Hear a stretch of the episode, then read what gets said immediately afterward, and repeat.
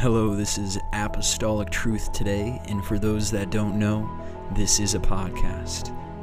Within this, our mission statement is dedicated to bring forth consistent biblical truths, rightfully dividing the word of truth. And being inspired by God and His Holy Spirit, we're able to bring forth the practical for viewers and those that tune in alike.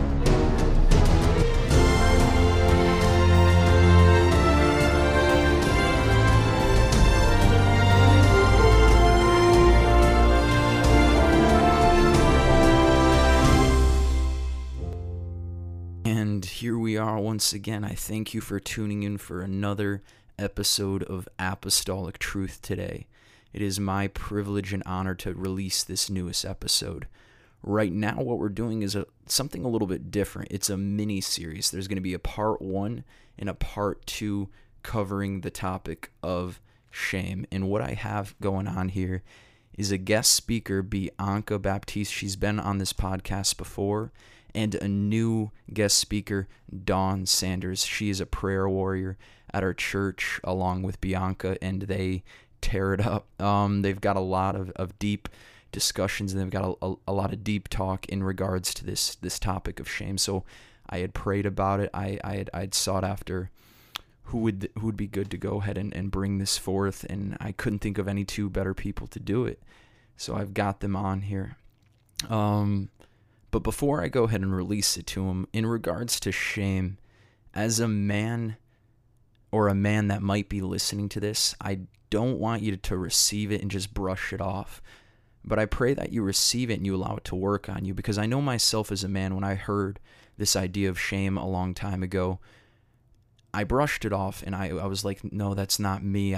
Nothing of my past or those emotions of my past is still affecting my current. I was like, no, that's not there. But as a man, you know, a lot of times we don't like to work through our emotions. We compartmentalize our emotions in different arenas, because as men, we know we've got to be strong. As men, we know we've got to be diligent. We've got to get these things done. So we don't deal with it. We just kind of put it to the side and work through it and pretend it's not there.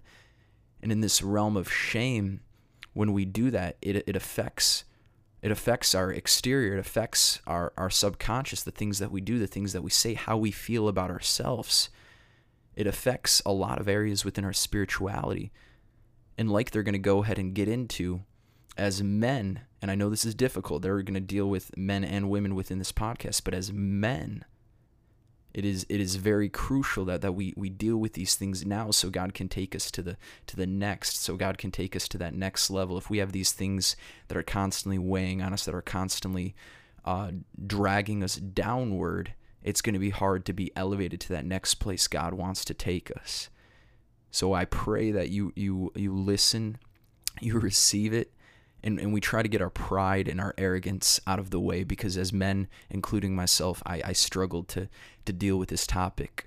But over time, God healed me, and God's continued to heal me in certain areas that I didn't even know were a problem. So without further ado, here we go. All right, wait, so... Okay, I'm just going to do whatever. And then, right, I just go? Yeah. All right. Well, thank you, Derek, so much for having us on. I'm super excited to hit on this topic. This is actually one of my favorite topics to talk about because it's something that God has really hyper-focused on, dealing with me on in my personal relationship with Him because of how much inner healing I needed. And I really am excited to just be able to talk about this with Sister Dawn and just go through it. One of the books I would recommend if you are interested in diving more into this topic is A Shame Syllabus by Bishop Chester Wright. Very, very good syllabus and content and material when it comes to shame.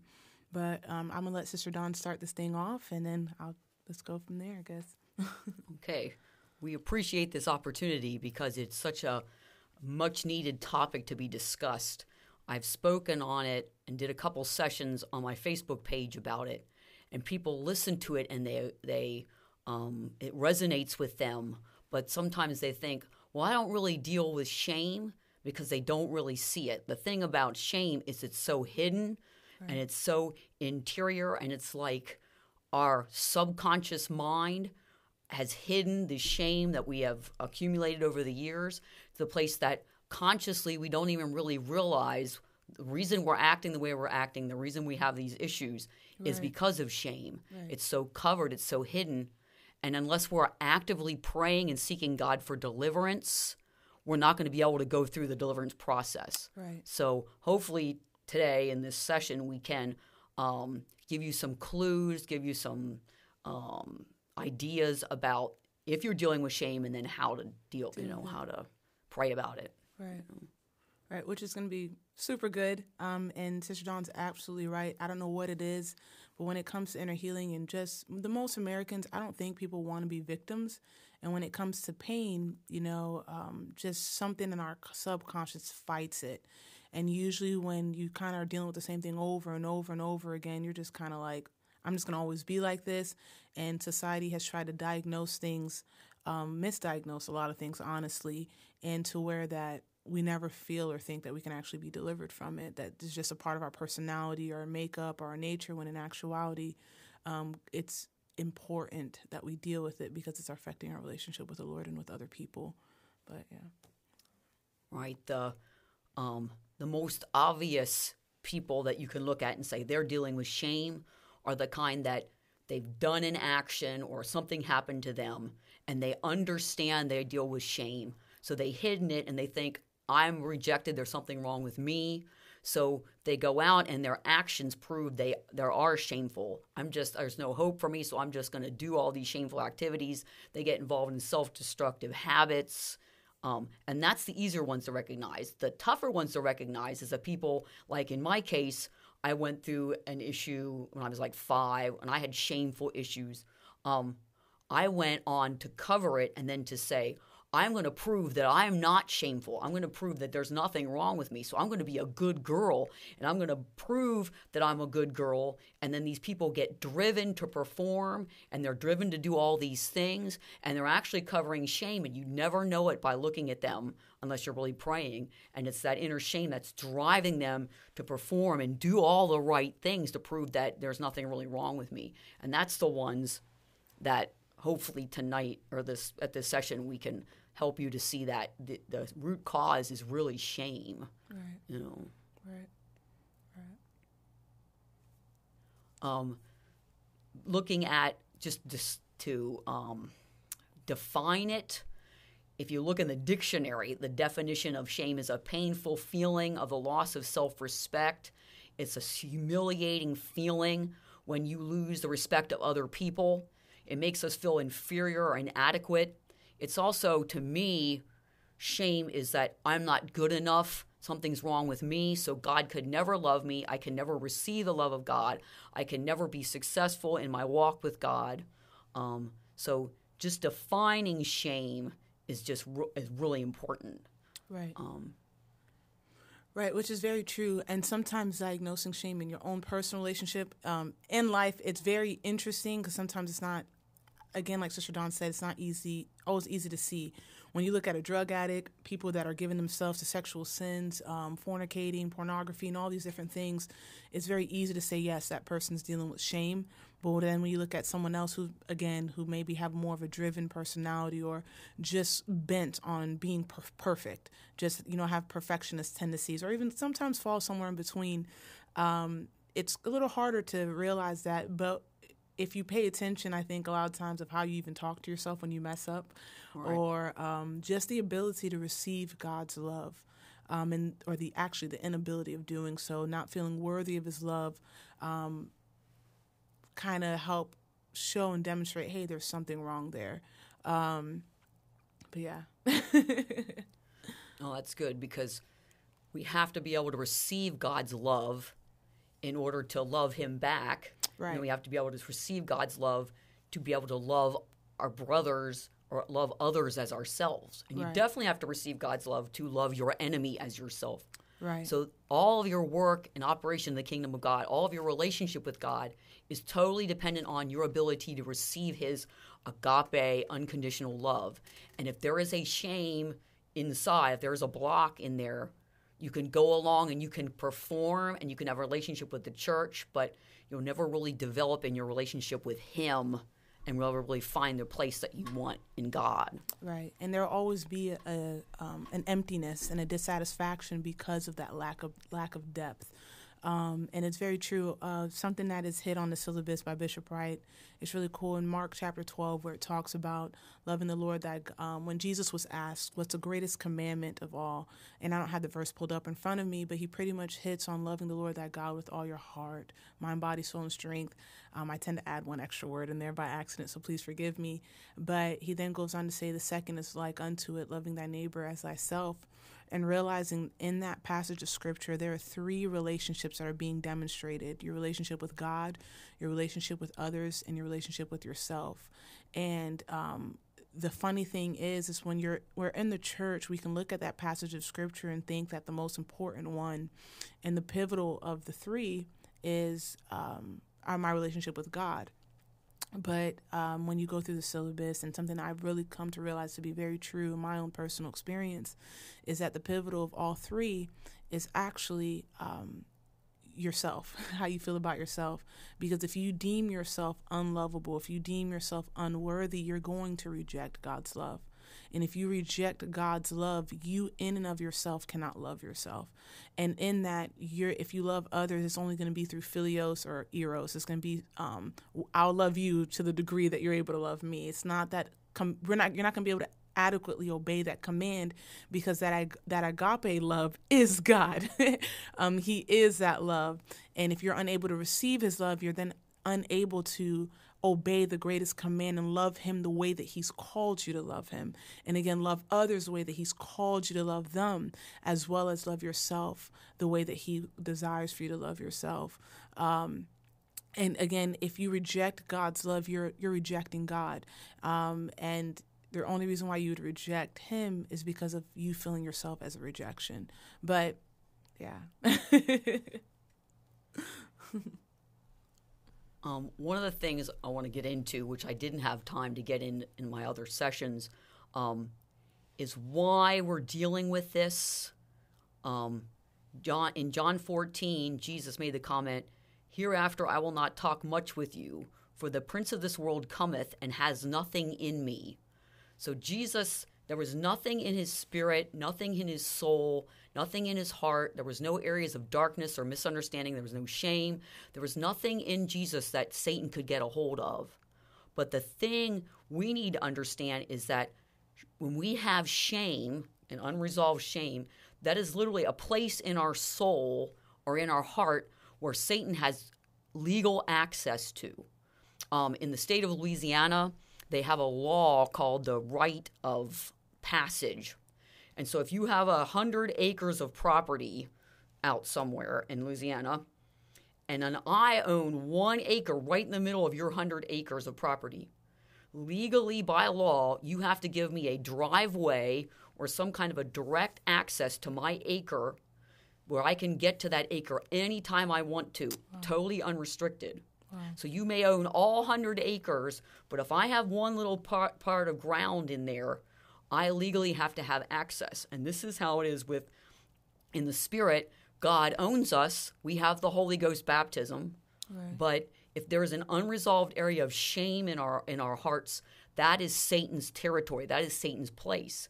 So any time of day, any time he wants, he can come and have access to that shame and draw on it and pull it up, as right, it were.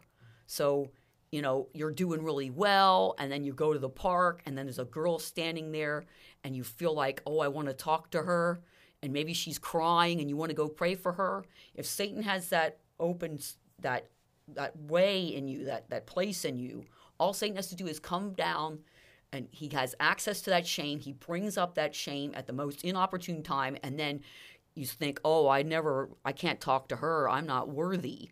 You know, so Satan has open access into our hearts, into our spirit at any time, as long as there's this shame there. It's right. It's an open access. Right.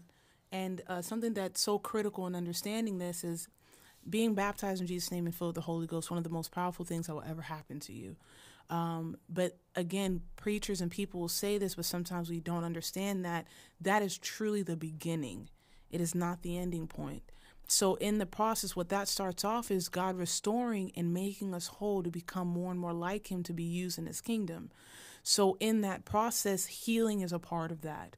There are things, yes, God may wash you of your sins. No, he does wash you of your sins when you're baptized in his name. When he fills you with the Spirit, that is his Spirit that's dwelling within you. But there are things that, because of the way that he ordains it, that he allows us to go through processes. But it's as he goes through these processes of healing you that he actually makes himself known to you in deeper and intimate ways. So God is able to instantaneously take away some of these things, but it was through the journey in the wilderness that they were able to learn certain aspects and qualities and attributes about God. And it's the same way as God heals you of these inner battles and these inner wounds and these things connected to shame, that we're able to get greater revelation of the love of God. What Sister Dawn's hitting on in regards to it serving as an open door, it does. And so that's why when you go to do outreach, and the devil will lie to us and say that, well, that's just not meant for me. I just don't have the personality to do that. And, we give ourselves excuses to disobey God, even though his word may say that we're all called to preach the gospel, or we're all called to give ourselves to prayer. It's God's will that we're all sensitive and used by him. Obviously, giftings and callings are different, but we all have a place in the kingdom. So, well, then what's the problem? Why is one person able to step into that, or finally have gotten to that place, but yet I'm still struggling with that? Or maybe I am being used in a gifting, but yet I'm still tearing myself apart. Or after I get used, I get hammered. I'm getting slammed mentally or emotionally, and I can't seem to get dominion. Usually it's linked to an inner healing. And because the adversary has a gateway, he has an opening, he has an access. So, yes. So that's good, because I struggle with, okay, God, why did you allow this? Why don't you just totally deliver me from all fear? When I got the Holy Ghost, why didn't you just totally deliver me from all shame and all these inner battles? But God does not automatically do that, because we have a free will, right? And legally we have to, as an act of our free will, we have to let this stuff go. We have to give him our emotions and our fears. He had to show me several times that I was literally internally holding on to something that was inside, a fear or shame. I was holding on to it with all my heart and all my might inside. And he had to literally show me that you need to let this go, right? So with us, God allows it because it's actually, in a way, it's kind of sin. Sin in the fact that we're believing Satan's lies that he's putting in our minds. You're not good enough. God doesn't love you. We're not believing the truth. And it's also sin because we are not forgiving, right? And we're not forgiving ourselves, right? Right. So there's things in us that God is allowing, and he's allowing Satan access just because we are not actively praying and working and agreeing with him and letting these things go. Right. Now, I wish it was just, okay, right now I decide to totally let go of all fear inside me or all shame inside me. It's not that simple. Right. It is a process where you confronted with the shame, something will happen. You'll run into somebody that reminds you of somebody who just berated you and just just shamed you. You run into that person, and then those feelings of shame surface. So it'll put you through a process where these feelings will surface. But when that happens, it's up to you to go to God in prayer and say, God, I release this to you. I forgive myself. I don't want to hold on to these feelings anymore. I give you permission to take all this, change me. We have to actively be giving God access to our hearts and asking him to continue to heal us. Right. Right. Our first reaction when we feel shame is to hide. So we hide things from God. We hide behind memories. We hide feelings, things in our past. We stuff it down in our hearts, in our emotions. We just hide it. So it's all in our subconscious. And sometimes you may be listening to this podcast right now, and you may be thinking in your mind, yeah, I need this, but deep in your subconscious mind, your subconscious can be freaking out. Yeah. I don't even want to open those can of worms. I don't even want to deal with this. So what you want to do is you want to turn off the podcast and just forget about it. Right. But if there's anything underlying right now that's kind of freaking out, that's something they need to stop and pray the Lord, Lord, what is this? Right. And then every time you get out in public, you're in a setting and you just act inappropriately, you just start crying, you know, if something happens, that's when we need to go to God and pray, okay, Lord, what is the root cause? Why did I react that way? Right. Why, when somebody gives me a compliment, oh, this was big. Couple years ago, somebody would compliment me. I could not take a compliment. Right. I always had to divert it somehow. Oh, Dawn, your dress looks so nice. Oh, it's just old. I bought it at the thrift store. Right. You know, and so I had to start praying. Okay, God, why can't I take a compliment? Right. And God had to show me it's because I didn't believe that I was worthy of that compliment, and God had to heal me of that inner reason. So I'm encouraging you at this point. If there's anything in you that's kind of freaking out and underneath, don't ignore it and don't just put this away. Deal with this later. Pray now and then start praying. Every morning I pray, God, if there's anything in me, any fear, any shame, any strongholds, I give you permission to surface that and help me to know the truth and help me to give you all these things. Right. And this is so simple, but something that I had to learn was that God was not intimidated by my junk. He was not afraid of my junk. I wasn't going to be able to run God off with my garbage, because I had a lot. I had a lot that was, you know, a lot of us, just so much intertwined and buried, coming from majority of our families are dysfunctional and messed up to some degree, even in the church, you know? And so, but with that, you spend so many years, because no one knows how to deal with this and we can't deal with this in our flesh. You bury them. You don't deal with them. And then when it comes to a place, a crossroad of confrontation, there is such an anxiety and a fear of like, there's no way. Like, this is too painful. This is too much. But God is not intimidated by it. He is not, you can't scare him off. Just a revelation of the fact of like, it's him that's intentionally wanting to deal with this. And I used to also feel that, God, what in the world? Why is this important in comparison to the 7 billion people that need to be reached? And the gospel would be preached to them like, this is not that serious. This happened 15 years ago. Why is that significant? But the same way, if you reject the love of God, you're going to reject and not allow him to flow through you the way that he wants to, with those things still being there. They serve as an access point to the adversary. So realizing that, again, God's not intimidated by it. He's not going to run from it. He's not going to be like, oh my goodness, what did I just open up? This is way too much. Let's not even go there. Let's shut this down. He's still all knowing. He's infinite. He's God. So just that simple truth, the fact that like he knows what's all there. Yeah, I don't want to keep hammering this, but when you are praying, I heard Dr. Jeffers, he said, intimacy with your spouse is revealing to your spouse the secret parts of your body. Right. But intimacy with God is revealing the secret parts of your heart. Wow.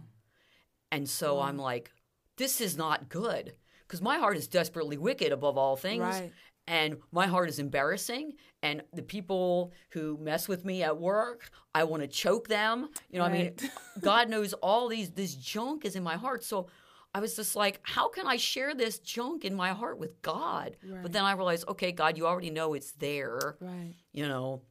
So when I started getting up in the morning and praying this, trying to pray this every morning, being open and honest with God, sharing God the intimate parts of my heart. Okay, God, this guy at work, he did the stock, and he was so lazy, and he spent all this time trying to figure out how to get out of work, and he would hide, and he wouldn't try. You know, he just drove me crazy. So I said, God, please forgive me. I don't know why this guy drives me crazy. Right. Please take this from me. Show me the root reason.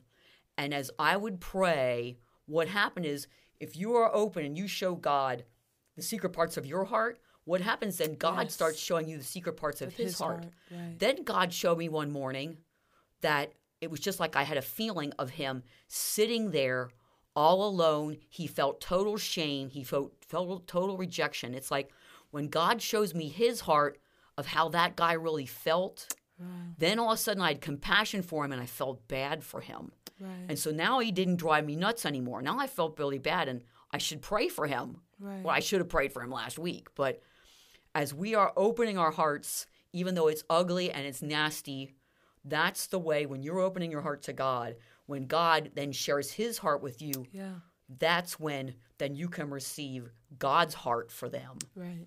So this isn't a waste of time. This isn't, just a pity me party. Right. I get up, I talk to God. This is how I feel. I go through my feelings. I give that God, I say, God, I'm not supposed to feel this way, but I give you these feelings. I ask you to change my heart, change my feelings, and then God will do that. Right. Even though it's embarrassing, Right. Right. But then you learn no longer to be embarrassed because of the fact of you learn to trust him. Right. Because ultimately what this comes down to in our with this walk with God, it's a relationship. That's the biggest thing, that it's a relationship. And the Bible says, if you'll draw nigh to God, he'll draw nigh to you. And the passage that came to my mind that became one of my favorite verses for a while was in 1 John chapter 3, where it talks about, even if my heart may condemn me, God is greater than my heart. And that was huge, because when I just the slightest reality, the wickedness of my heart was so hard to even fathom and deal with. But the revelation that he was greater than the most vile thing in me, and that he was capable to override it and cleanse it and deal with it and make me new. But anyways, that's just so good. But I'll let you continue. I know we're I heard in the shame syllabus, I'm sure he says it, that all spiritual inconsistency is a result of shame. Right. And I thought, that can't be right. Right. And then I heard all these self-destructive behaviors that we're doing is shame. Right. And I thought, really? But after looking at it and praying about it in a couple years, going through this process, I realized this is correct, because if we are spiritually inconsistent, if we're here, we're in church, we're worshiping, we're doing great, and then 3 months later, we're back out in the world and we're struggling with addictions and we're struggling with stuff on a line or whatever. And then we pray through, God deals with us, and we're come back and we're in service and we're worshiping again. And 3 months later, we're back. If we're inconsistent, the root cause is not sin, it's shame. Right. We have to find that root cause, because sin is not our problem, it's shame. God completely forgive us of sin. When we confess our sins, he's the fastest forgiver in the West, like Brother Wright says. So if we're sinning and we're confessing, and we're still having issues, it's not our problem. Is not really sin. It's the shame that's underlying, that's driving us to, I just can't change. There's just no hope. I'm just no good. I am not good. So I'm going to go out. I'm going to do this behavior. I'm just going to go and have another drink. I know this is not going to turn out well. I know this is not going to help me, but I feel so bad about myself, and I just know I can't do this. Right. So I'm just going to go and I'm going to take a drink, the quickest way that I can do to cover up my shame. Right. And then we continue to do that in a cycle, and we never get to the root to where we're allowing God to surface the shame and deliver us. Right, right. Which is really good. Whenever we sin or we do a sinful action, we should feel guilt, but guilt and shame are not the same thing. Right. Guilt tells me what I did was wrong, and that's from God, called conviction. And that's probably the word. I use guilt because that's what we hear out in the world, but that's conviction. So when I do something wrong, I should feel conviction. And then when I repent of it and I confess it, God will cover it, and I should immediately feel better. Right. But if I sin and I confess my sin and I don't immediately feel better, then my problem is not guilt, it's shame. Right. And then Satan will continue to bombard me with that feeling, because he wants me to know that I'm a failure. There's something wrong with me. There is no hope. I am bad. Right. And so he will continue to load those feelings of shame on you. So you stop trying. You stop even wanting to pray. You know, Adam and Eve in the garden felt shame, and they went and hid, and they tried and sew fig leaves to cover, right. You know. So if we are confessing our sin and we are praying and we are not feeling better, then we need to stop confessing the sin, and we need to start dealing with, okay, God, this is shame. You know, surface that feeling of shame. Help me to understand why I feel this way about myself. Right, right. And just also realizing, you know, shame is a grudge against yourself pretty much. And also realizing that shame also says that you're always going to be this way, you know, and that's why there's a difficulty to separate the two in your mind and in your spirit. Just something that I did want to share just very quickly in regards to one of the biggest revelations that I had in this process. God has healed me of many, many layers of this, but I'll never forget that there was a time where I was driving down the road and it was just a good day, and I was just praying and just reconnecting with the Lord and just thanking Him for that day. And in the mode of thanking Him, I began just to thank the Lord and just thanking Him that He was infinite. It just, you know, came out of my mouth. I've heard different teachings on God being infinite and very powerful when you just think about it, that, you know, time is in Him and that He's here right now. He's at the crucifixion. He's at the rapture all right now, you know. And as I began to think about that and thank the Lord in regards to that, it dawned on me in that moment that my failures were not final. Like, I had heard that, and in my mind, I realized that when God is dealing with an issue right now, a memory may come up or a situation may come up or what have you. I realized that although I can't go back and change that action, although I can't undo what I have already done, that the same God that's dealing with me about it right now is still there. You know, and just the reality of in His infinity, He's still there, and He's able to undo emotionally what was done to me in that moment. So yes, that action did occur, but God in His infinity is still there. And not only is He able to deal with me in this moment, but He's able to change my does that make sense? That not only is He able to deal with me in my past, He's able to deal with my future and change me in the present. And, the reason why I brought that up is because one of the lies of shame will say that your failures are final, that you're going to always be this way. You're never going to be able to change. And that's not true. God is able to literally, in God, it's impossible almost. But anyways, yeah. So this is going to go ahead and conclude part 1.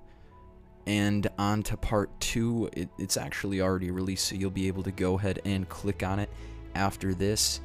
But I pray thus far that this has touched you in some way, that we have a better understanding of shame and why it's so important that we deal with this topic and allow God to heal these inner hurts or these inner wounds within our lives.